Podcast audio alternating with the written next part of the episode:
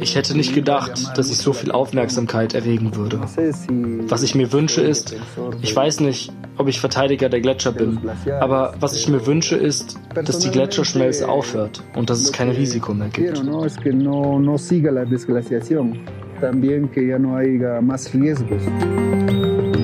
Also jetzt insbesondere das, das, was wirklich momentan und aktuell für uns am, am gefährlichsten ist, wäre der Durchbruch der Nordsee durch die Dünenkette in unser Süßwasserreservoir.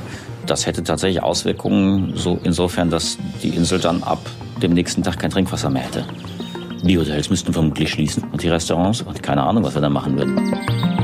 Wir haben im Wesentlichen äh, Klägerfamilien, die es mit ähm, Hitzewellen, Dürre, zu viel Wasser, zu wenig Wasser, ähm, Eisschmelze, Gletscherschmelze zu tun haben, wo wir also wirklich sagen können, hier ist der Klimawandel schon angekommen. Mein Name ist Armando Carvalho. Ich bin Forstwirt. Das Feuer hat hier mit einer derartigen Intensität gewütet, dass ihm nichts standhalten konnte. Nichts blieb verschont. Das Feuer hat nahezu mein ganzes Eigentum zerstört. Praticamente todas as, todas a, todas as parcelas da, da, da propriedade. Junge Sami und junge RentierzüchterInnen sind einer Menge Druck ausgesetzt. Er kommt aus vielen Richtungen auf uns zu. Ich glaube, dass die größte Angst die Zukunft betrifft. So wie die Dinge im Moment stehen, sind wir vielen Ungewissheiten ausgesetzt. Herzlich willkommen bei Zukunftsfähig, euer Podcast für eine nachhaltige globale Gesellschaft. Mein Name ist Elisa Tomasic und ich arbeite in der Kommunikation der Umwelt- und Entwicklungsorganisation German Watch. Heute spreche ich mit meinen beiden Kolleginnen Dr. Marlene Böcker und Caroline Schröder über Klimaklagen. Die beiden beschäftigen sich seit Jahren mit dem Thema und arbeiten insbesondere in der Kommunikation rund um die Klagen. Aber was genau sind diese Klagen überhaupt? Wenn wir in letzter Zeit in die Nachrichten schauen, sehen wir es überall. Die Klimakrise spitzt sich weiter zu. Ob es die Erwärmung des Mittelmeers ist oder die Hitzewelle in Europa, der Klimawandel zeigt immer mehr seine Folgen. Gleichzeitig handelt die Politik aber nicht genug. Deswegen ziehen immer mehr Betroffene vor Gericht und setzen sich so für mehr Klimaschutz ein. Heute erfahrt ihr, wer diese Menschen sind und was es genau mit Klimaklagen auf sich hat. Dazu sehen wir uns drei Klagen an, die German Watch in den letzten Jahren unterstützt hat und auch weiterhin unterstützt und sprechen natürlich mit meinen Kolleginnen insbesondere über die Kommunikations- und Öffentlichkeitsarbeit. Denn Aufmerksamkeit für das Thema zu schaffen und es so in die öffentliche und politische Debatte zu bringen, ist ungemein wichtig Warum das genauso ist, erfahrt ihr gleich. Ich sitze hier mit meiner Kollegin Caro in unserem Berliner Büro und wir haben Marlene zugeschaltet aus dem Homeoffice. Hallo ihr beiden. Hallo. Ja, ich freue mich, dass ihr da seid und dass wir heute mal mehr über die Klimaklagen und eure Arbeit dazu sprechen könnt. Wir haben ja jetzt am Anfang schon einige Zitate gehört von Klägerinnen, die sehr betroffen waren, die irgendwie auch von einer Dringlichkeit irgendwie gesprochen haben und wo ganz krass der Tatendrang durchgeklungen hat und auch welche Rolle die Öffentlichkeit und die Aufmerksamkeit der Öffentlichkeit spielt. Aber bevor wir da drauf zu sprechen kommen und auch auf eure Rolle und was ihr genau dazu macht und warum eure Arbeit so wichtig ist, glaube ich, wäre es nochmal gut, wenn wir erstmal uns die Frage stellen, was genau sind denn Klimaklagen oder wie ihr das ja häufig nennt, strategische Klimaklagen? Marlene, magst du das vielleicht mal in ein paar Worten zusammenfassen? Ja, sehr gerne. Ja, was sind Klimaklagen? Klimaklagen sind Klagen, die sich für mehr Klimaschutz einsetzen. Das sind aber auch Klagen, die beispielsweise sich dafür einsetzen für die Kompensation von Klimaschäden die sich insgesamt für ambitionierteren Klimaschutz einsetzen. Und das Strategische an den Klagen ist, dass es Klagen sind, die über die individuellen Interessen der Klägerin hinausgehen. Das heißt, wenn ein Kläger vor Gericht ist, dann ist er nur nicht, nicht nur für sich selbst vor Gericht, sondern für das Gemeinwohl. Das heißt, wenn eine Klage dann gewonnen wird, ist der Klimaschutz ja nicht nur im Interesse von dem Kläger, sondern so gesehen von uns allen. Ah, okay. Und wenn du davon sprichst, dass die Klimaklagen sich für was einsetzen, dann meinst du ja wahrscheinlich, dass die KlägerInnen dahinter sich für was einsetzen, oder? Ja, ja, natürlich, genau. Die Klägerinnen setzen sich für ambitionierteren Klimaschutz oder die Durchsetzung von Abkommen, die die Politik bereits unterschrieben hat, die aber noch hinter den Anforderungen eigentlich der Abkommen, die sie unterschrieben haben, zurückstehen, setzen sich dafür die Durchsetzung ein. Und wenn wir jetzt uns mal die wieder in Erinnerung rufen, die Stimmen, die wir gerade gehört haben, wer, wer sind denn diese Klägerinnen? Vielleicht explizit von denen, die am Anfang gesprochen haben. Caro, magst du vielleicht dazu was sagen? Ja, klar, das sind ähm, Stimmen gewesen. Zum einen zum Beispiel von dem Armando Carvalho aus Portugal, der war Kläger in dem People's Climate Case, der EU-Klimaklage, worüber wir heute auch noch berichten. Der ist Forstwirt äh, in Portugal und hat zum Beispiel 2017 durch die Waldbrände genau den eigentlich größten Teil seines Waldes verloren. Zum Beispiel waren da die, die Samis, ein Mitglied der, der Sami Nuda aus äh, Nordschweden, die wir gehört haben, die eben, deren Gemeinde besonders von der Rentierzucht sozusagen lebt um, um auch die Kultur einfach der Samis äh, weiter leben zu lassen. Und genau, aufgrund des Klimawandels bekommen, finden die Rentiere eigentlich heutzutage kaum mehr Futter. Das ist ein großes Problem für die Tiere, aber eben auch für die Gemeinde äh, und für die Traditionen, um das aufrechtzuerhalten. Und dann aus Deutschland haben wir äh, Familie Rechtenwald gehört, ähm, aus Langeoog von der ostfriesischen Insel, die eben genau, wie Michael Rechtenwald schon sagt, von der vom Meeresspiegelanstieg betroffen sind. Und ähm, das sind einfach Menschen, die dann gedacht haben, okay, die Politik tut nicht, nicht genug um uns zu schützen, um unsere Zukunft zu schützen. Unsere Kinder können vielleicht nicht auf lange oben mehr leben in Zukunft. Und die haben sich dann eben entschlossen, tatsächlich vor Gericht zu ziehen, um da eben die EU oder auch im, im, im Fall von Rechtenwalds eben auch vor dem Bundesverfassungsgericht zu klagen und zu sagen, wir möchten, dass das Gericht sozusagen die Regierung anhält, einfach mehr Klimaschutz durchzusetzen oder Klimaziele zu verschärfen. Wir haben ja auch noch Saul gehört. Das ist ein Kläger, der in Peru lebt und arbeitet. Und das zeigt ja auch ganz schön, dass Klimaklagen ein weltweites Phänomen sind. Es gibt beispielsweise auch Klagen in Südkorea. Da ist sogar ein ungeborenes Kind vor Gericht. Es gibt in den USA ganz viele Klagen. Da sind das auch unter anderem Gemeinden und Städte, die vor Gericht ziehen. Also es ist ein ganz bunter Strauß an Menschen, die sich dafür einsetzen, für ambitionierteren Klimaschutz. Okay, da habe ich gleich mal mehrere Rückfragen an euch. Und zwar erstmal vielleicht noch mal zu der Klage, die Caro erwähnt hat. Du sprichst davon, dass viele Familien, vor allem aus europäischen Ländern oder nur aus europäischen Ländern, wenn ich das richtig verstanden habe, gegen die EU klagen. Und du hast gesagt, sie hoffen, dass die Regierung mehr für den Klimaschutz tut. Ich würde mich jetzt total interessieren, wie haben die sich denn kennengelernt? Weil wenn du sagst, sie kommen aus Nordschweden und irgendwie aus Langeoog und aus Portugal, wie, wie kam das? Genau, einige habe ich kennengelernt. Das ist, wie gesagt, der People's Climate Case. Da sind äh, neben den Familien, die wir jetzt angesprochen haben, eben auch noch weitere aus Rumänien, ähm, aus Italien, noch weitere aus Portugal und auch aus Fidschi und Kenia dabei gewesen. Also zehn Familien und eben äh, der Jugendverband aus der Saminuda. Und äh, kennengelernt habe ich tatsächlich, genau, Familie Rechtenwald, das, was sie eben verbindet, ist eben diese Betroffenheit vom Klimawandel und diese Sorge um ihre Zukunft ähm, und diese, diese Grundrechtsverletzung, die sie eben heutzutage schon erleben. Und da ist es eben dazu gekommen, dass äh, zum Beispiel der Professor Gerd Winter von der Universität Bremen, äh, Rechtsprofessor, der hat sich Gedanken gemacht, ist auch mit verschiedenen Menschen in, äh, in Verbindung gekommen, unter anderem auch, eben auch mit uns von German Watch. Und dann ist diese Idee entstanden einer Klage auf der europäischen Ebene. Und ähm, er erklärt das immer so, man könnte natürlich auch in einem Land vor Gericht klagen, aber die haben sich eben direkt die EU ausgesucht, weil sie gesagt haben, da können wir eigentlich viel mehr erreichen. Also wenn die EU schon die Klimaziele verschärft, was wir hier mit der Klage fordern, dann müssen ja alle Mitgliedstaaten auch mitziehen. Also sozusagen die Reichweite oder diese Veränderung, die durch so eine Klage entstehen könnte, hat natürlich dann, genau, wäre einfach weitreichender. Und es ging in dieser Klage besonders eben um die europäischen Klimaziele, wie schon gesagt. Das heißt also gegen gewisse Rechtsakte, Klimaschutzgesetzgebung der EU. Und da wurde eben gesagt, das ist nicht genug, um Grundrechte zu schützen. Und die EU muss sozusagen diesen Schutzpflichten nachkommen. Und wenn sie das nicht tut, dann muss man das eben über Gerichte jetzt einfordern. Okay, das klingt ja schon mal super spannend. Bevor du da gleich nochmal weiter erzählen kannst, wie das dann weiterging mit der Klage, wäre dann vielleicht nochmal eine Frage an den Fall, den Marlene erwähnt hat. Ist das dann auch eine Klage gegen die EU? Das ist irgendwie ein bisschen anders, oder?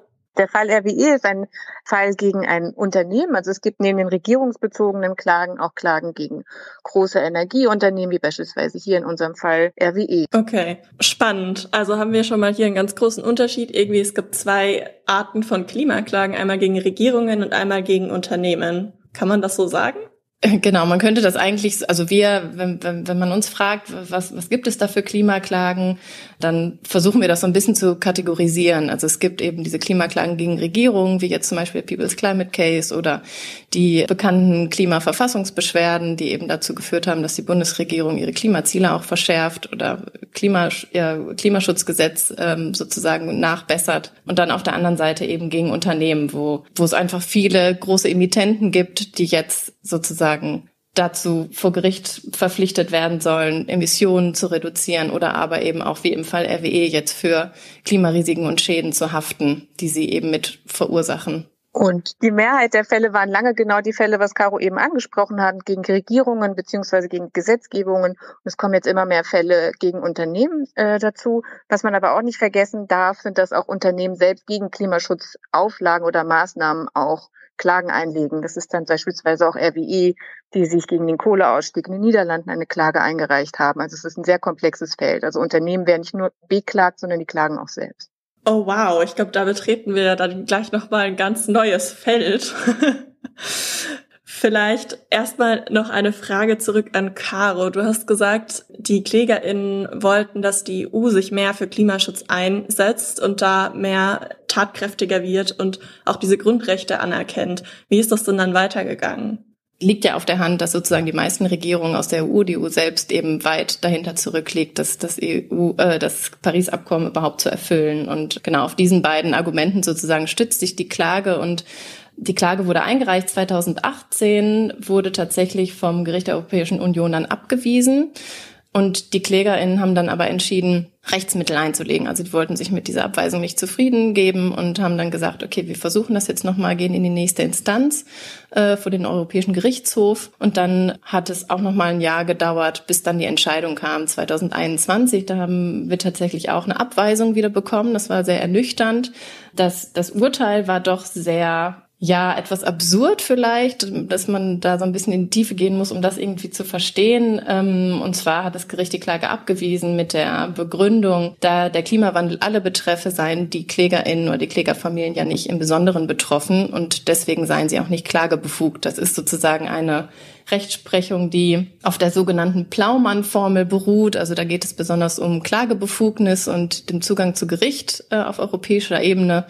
Und genau, eigentlich hatten wir ja in der Klage oder hatten ja auch die RechtsvertreterInnen in der Klage besonders dargestellt, wie die Familien alle betroffen sind. Da gibt's, äh, wurden klimawissenschaftliche Studien gemacht. Also diese Klage hat, glaube ich, 6000 Seiten Annex, wo das alles dargelegt wurde klimawissenschaftlich. Genau, aber dennoch hat eben das Gericht gesagt, nein, der Klimawandel ist ein Phänomen, ein Phänomen, was uns alle betrifft und die KlägerInnen seien deswegen nicht exklusiv betroffen. Und diese Exklusivität ist eben so eine Art Kriterium dafür, dass man klagen kann vor europäischen Gerichten. Der Klimawandel betrifft alle, deswegen ist, sind sozusagen die Klagenden jetzt nicht exklusiv, die heben sich nicht hervor aus diesem betroffenen Kreis sozusagen. Die sind alle betroffen, deswegen ist hier der Weg zum Gericht oder die Tür bleibt verschlossen. Aber das ist natürlich auf der anderen Seite auch interessant, einmal jetzt zu wissen sozusagen, dass diese Klagebefugnis, diese Plaumann-Formel sozusagen, diese Rechtsprechung ist aus den 60er Jahren. Da war der Klimawandel noch lange nicht so akut wie heute. Und deswegen, auch wenn wir jetzt dieses negative Urteil haben, hat es doch viel gebracht, denn wir wissen jetzt einfach, dass es diese gewisse Rechtsschutzlücke für Klimawandel Betroffene gibt. Und vielleicht wurde da jetzt die Diskussion mal so ein bisschen angestoßen, ob sich das nicht auch mal in Zukunft ändern könnte oder ändern sollte eben. Und was sich auch schon zeigt, ist, dass nicht die guten Argumente reichen, sondern wie Caro ja auch schon gesagt hat, die Tür zum Gericht erstmal aufgeschubst werden muss. Und da geht es ja um diese Gerichtszugänge, da geht es ja auch um eine Weiterentwicklung von Recht. Und was Caro ja auch gesagt hat, ne, der People's Climate Case ist dann auch die Frage, was stößt er wieder an? Welche Diskussionen? Deswegen ist es ja auch so wichtig, dass wir die äh, Fälle auch öffentlichkeitswirksam begleiten. Okay, und das scheint ja trotzdem aber ein sehr harter oder herber Rückschlag gewesen zu sein, dass die Klage abgewiesen wurde. Wie seid ihr denn damit umgegangen? Also sowohl ihr in eurer Arbeit als auch in, gemeinsam mit den KlägerInnen oder die KlägerInnen untereinander, falls ihr darüber was sagen könnt. Ja, Also ich kann mich noch gut daran erinnern, dass wir einfach sehr lange auf dieses Urteil gewartet haben. Also das war die Rechtsmitteleinlegung und dann ein Jahr danach äh, ist dann auch erst das Urteil gekommen. Also man kann eigentlich nie vorher wissen, wie lange das dauert und das ist natürlich auch irgendwie eine gewisse Durststrecke. Ähm, es ist dann natürlich nicht so, dass wir dann einfach irgendwie nichts machen, sondern wir versuchen natürlich die Klage zu nutzen und die Forderungen zu nutzen, um die politisch auch einzubringen. Ähm, diesen ganzen Prozess ist es auch, es gab auch politisch natürlich auf EU-Ebene die Diskussion um Klimazielverschärfung. Das EU-Parlament, was ja auch sozusagen Beklagter war, hat dann auch schon eine Klimazielverschärfung diskutiert. Also es ging auch so ein bisschen schon in die Richtung und ähm, auch so ein bisschen den Argumenten aus der Klage folgend sozusagen. Aber genau, aber wir haben eben doch dann auch versucht, genau die positiven Elemente einfach herauszustellen, die es ja eben gibt. Also es war das erste Mal, dass es so eine Klage gibt von verschiedenen Familien aus verschiedenen Ländern. Wir haben die Betroffenheit, diese verschiedenen Gesichter der Klimakrise sozusagen in die Öffentlichkeit gebracht. Die Menschen hatten, die Klagenden hatten alle viel äh, Medienaufmerksamkeit äh, bekommen, hatten Besuch vor Ort in ihren Dörfern, auf dem Land oder in den Städten, wo die sich aufhalten und haben natürlich dort auch viele Menschen sozusagen informiert oder auch bewegt und mobilisiert. Also ich glaube, da war es einfach ganz wichtig, auf diese positiven Aspekte der Klage einfach einzugehen, dass obwohl da jetzt eine Abweisung kam, haben wir unglaublich viel erreicht.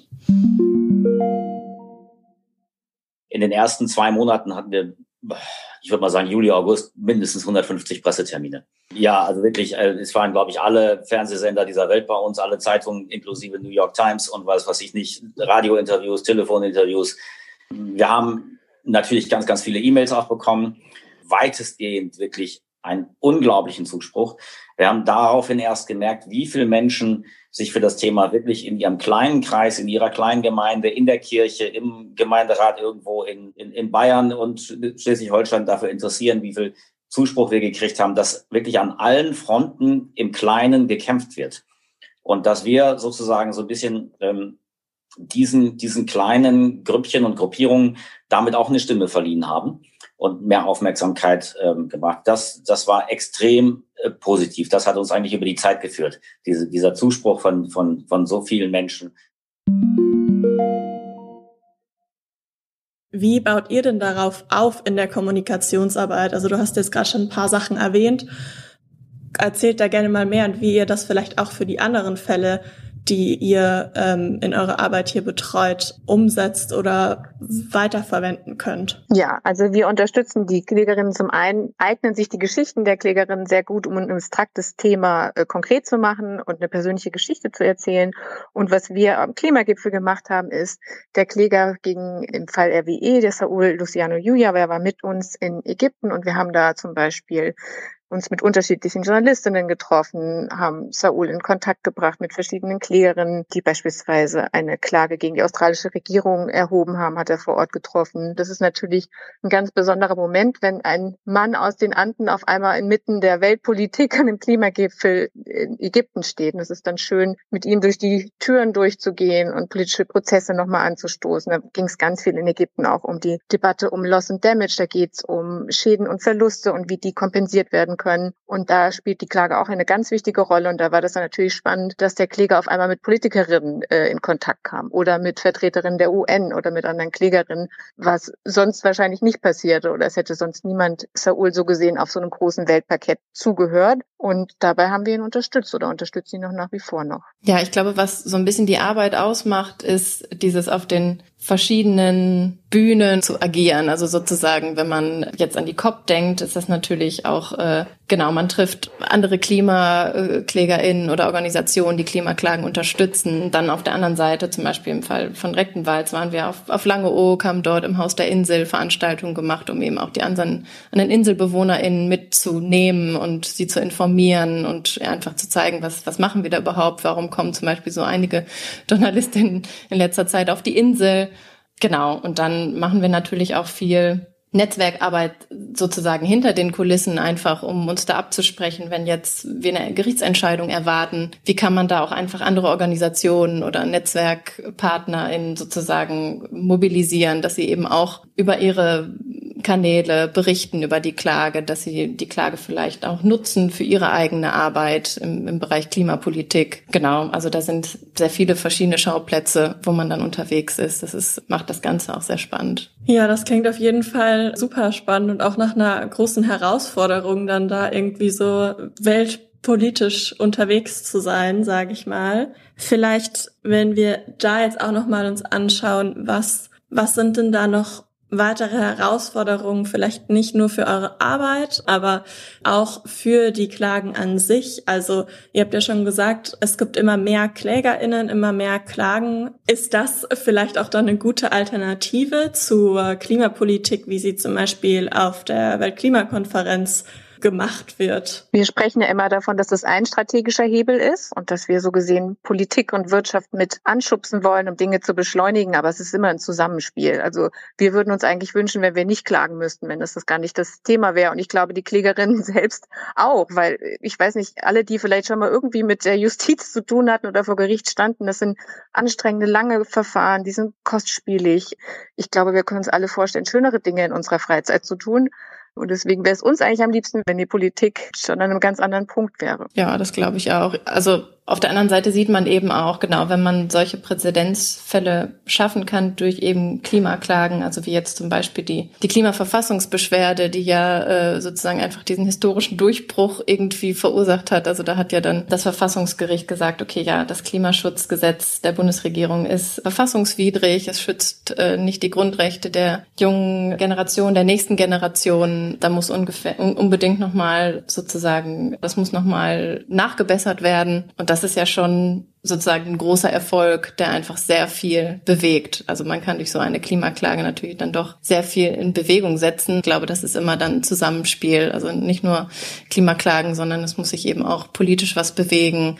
Die Öffentlichkeitsarbeit ist ganz wichtig. Und eigentlich nur, nur zu, in dem Zusammenspiel kann man dann was bewirken. Du hast jetzt gerade auch noch mal die Verfassungsbeschwerde erwähnt. Die kam vorher auch schon mal ganz kurz auf. Kannst du oder könnt ihr dazu noch mal mehr sagen, wer genau hat da geklagt? Weil vielleicht ist das auch nicht allen so bekannt, worum es da genau ging und äh, wie der Ausgang war, wenn du schon sagst, dass das so ein positives ähm, Ergebnis erzielt hat. Genau, die Verfassung, also es gibt, ähm, gab vier Verfassungsbeschwerden insgesamt. Das waren also sozusagen eine Verfassungsbeschwerde, die eben von German Watch und Protect the Planet und Greenpeace mit unterstützt wurde, wo neun Jugendliche geklagt haben, unter anderem auch äh, Lücke Rechtenwald, also Familie Rechtenwald hatten wir ja eben schon, die ja auch auf EU-Ebene im People's Climate Case mit dabei waren. Da hat der Sohn eben entschieden, sich auch der Klimaverfassungsbeschwerde anzuschließen. Luisa Neubauer von Fridays for Future war mit dabei und eben weitere Jugendliche. Und genau, da gab es noch drei weitere, die eben von anderen Organisationen mit unterstützt wurden, unter anderem DUH, BUND.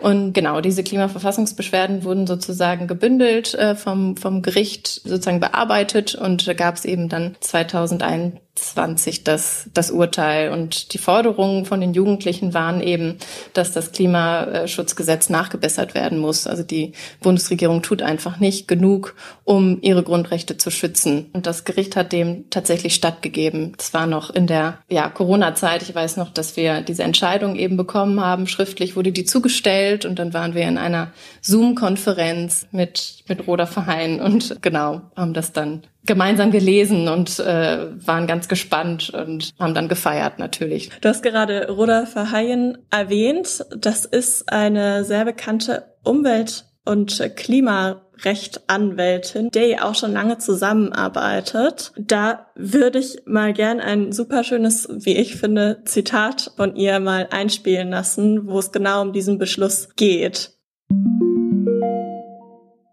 Das Bundesverfassungsgericht hat entschieden, dass Klimaschutz ein Menschenrecht ist, so wie wir es schon seit Jahrzehnten argumentieren. Und es hat auch entschieden, dass Reduktionsanstrengungen nicht zu Lasten zukünftiger Generationen verschoben werden dürfen auf morgen. Das ist aus meiner Sicht das ausführlichste und umfangreichste Urteil zum Bereich Umweltschutz und Menschenrechte überhaupt jemals. Es ist auch das weitgehendste international existierende Urteil in diesem Bereich. Ich habe seit Jahrzehnten vertreten, dass das Grundgesetz im Grunde einen effektiven Klimaschutz vorgibt, dass das ein Menschenrecht ist. Und heute wurde das bestätigt. Die ähm, Klage heute wäre aus meiner Sicht aber nicht möglich gewesen durch die vielen, vielen Menschen weltweit, die alle diesen Stein den Berg hochgeschoben haben. Ja, ich finde, in dem Zitat hört man noch mal sehr schön, was ihr jetzt auch die ganze Zeit betont habt, dass es eben auch diese vielen betroffenen KlägerInnen, die zusammen sich vernetzen und zusammen für den Klimaschutz eintreten und für, für ihre Individualsituation, die aber ja sehr viele betrifft, ein treten. Genau, also sozusagen den, den jungen Menschen geht es eben darum, sie machen sich Sorgen um ihre Zukunft. Sie sehen den Klimawandel und äh, da sind einfach sozusagen ja existenzielle Sorgen eigentlich da. Kann ich überhaupt noch frei wählen, wo ich später arbeiten möchte? Kann ich den, das Restaurant meiner Eltern auf der Nordseeinsel übernehmen oder den, den Hof auf Pellworm?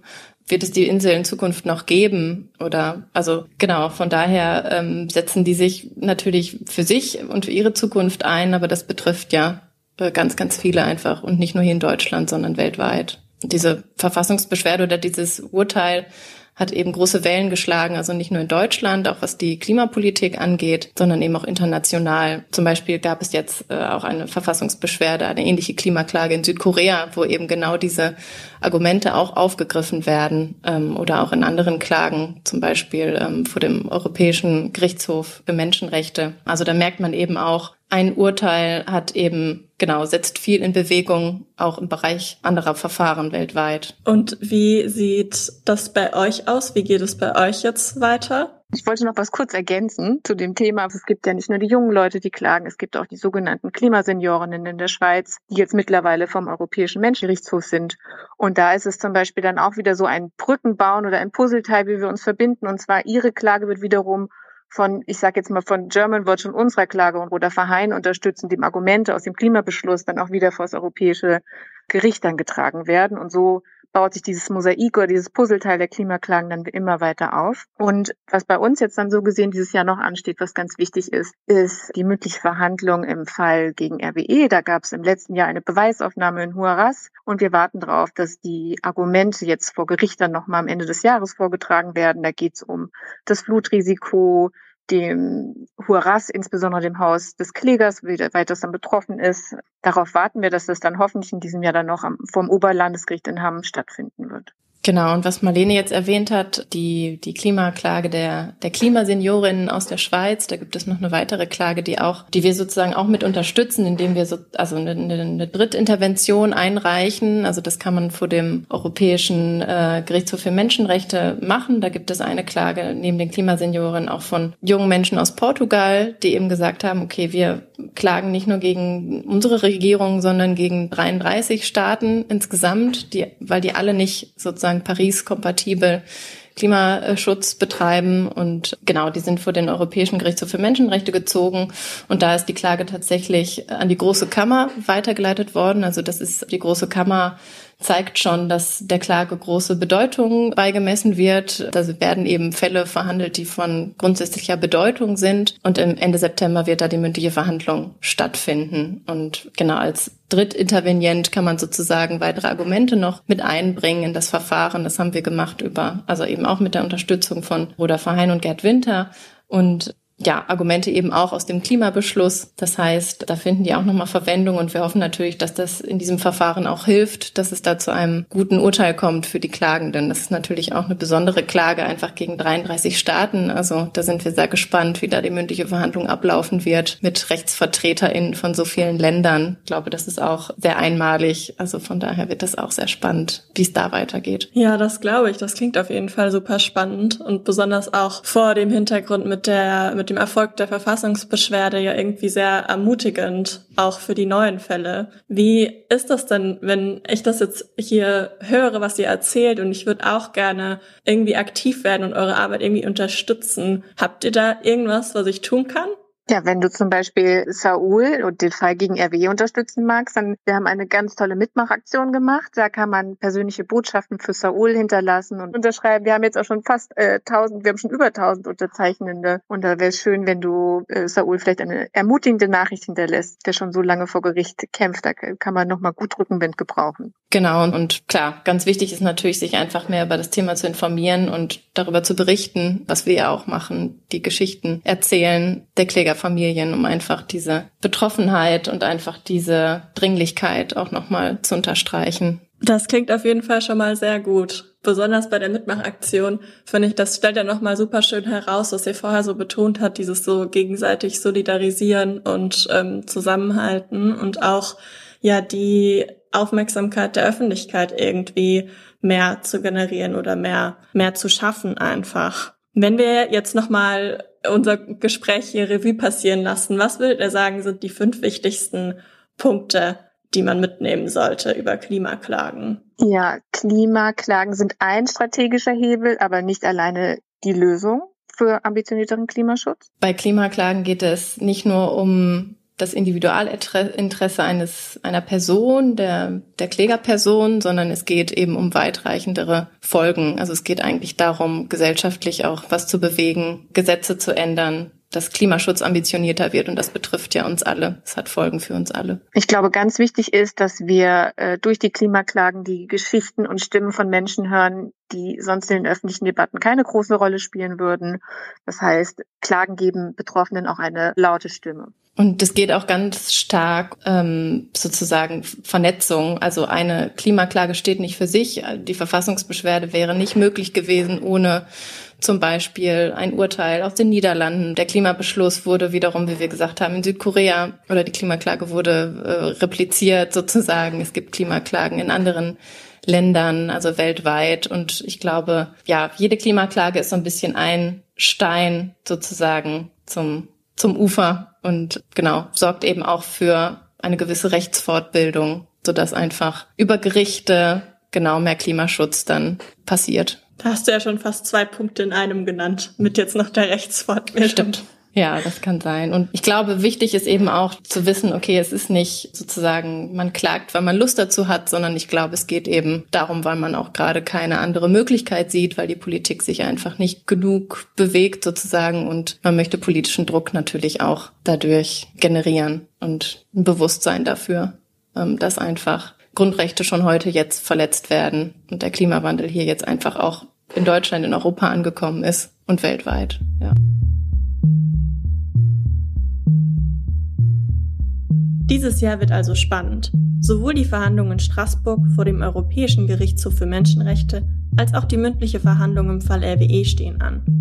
Wenn ihr mehr über die Klage von Saul gegen den europäischen Energiekonzern RWE erfahren wollt, abonniert am besten unseren Podcast. Denn in der nächsten Folge erzählen euch Caro und Marlene mehr über Saul und seine Beweggründe für die Klage, erklären euch die Hintergründe zum Fall und berichten über alle aktuellen Entwicklungen. Wenn ihr bis dahin nicht warten könnt, schaut doch gerne schon mal auf der Website des Falls vorbei.